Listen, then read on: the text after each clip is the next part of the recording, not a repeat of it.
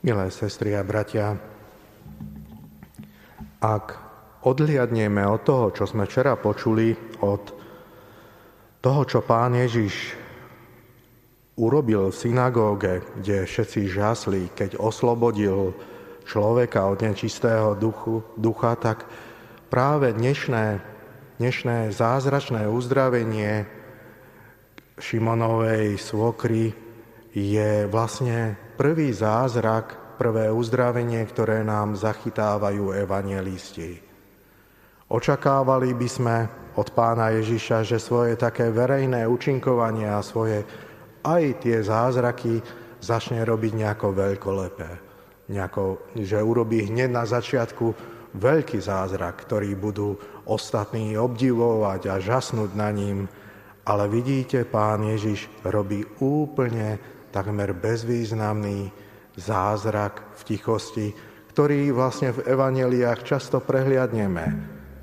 Neprehliadávajú to akurát ľudia, ktorí majú sklony k sarkazmu a radi si vtipkujú z tohto zázraku, keď hovoria, že vlastne preto Peter zaprel pána Ježiša, lebo mu uzdravil, uzdravil svokru. To robia niektorí ľudia, ale v skutočnosti, viete, v našom živote aj tie bezvýznamné, malé, nepatrné situácie majú nielen v duchovnom živote veľký význam, ale aj v tom bežnom živote. Veď Koľko rázy aj z malého dobra vyrastie veľké dobro. Alebo naopak, z tých takých zlých situácií, drobných, sa môže často vykľúť ohromne zlá vec.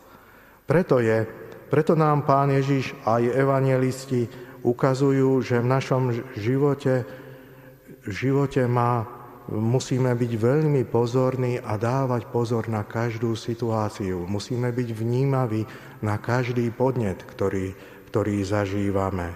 A Pán Ježiš nám, nás vlastne aj týmto učí, že, aj tie, že takáto aj nepatrná situácia má v našom živote môže mať ohromný dosah.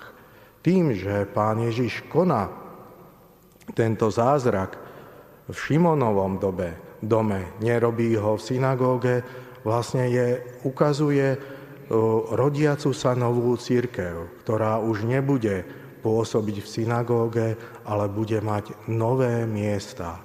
To je vlastne ten Šimonov dom obraz. A okrem toho aj Šimonová svokra je tiež obrazom toho, ako Bohu záleží na každom z nás. Svokra, staršia žena, chorá a okrem toho v semických národoch žena celkovo bola, bola tak na okraji spoločnosti. A vidíte, pán Ježiš, pánovi Ježišovi veľmi záleží na tom, aby aj ona bola zdravá a aby aj ona dosahovala vo, v tom pozemskom živote už tú úlohu, ktorú má plniť.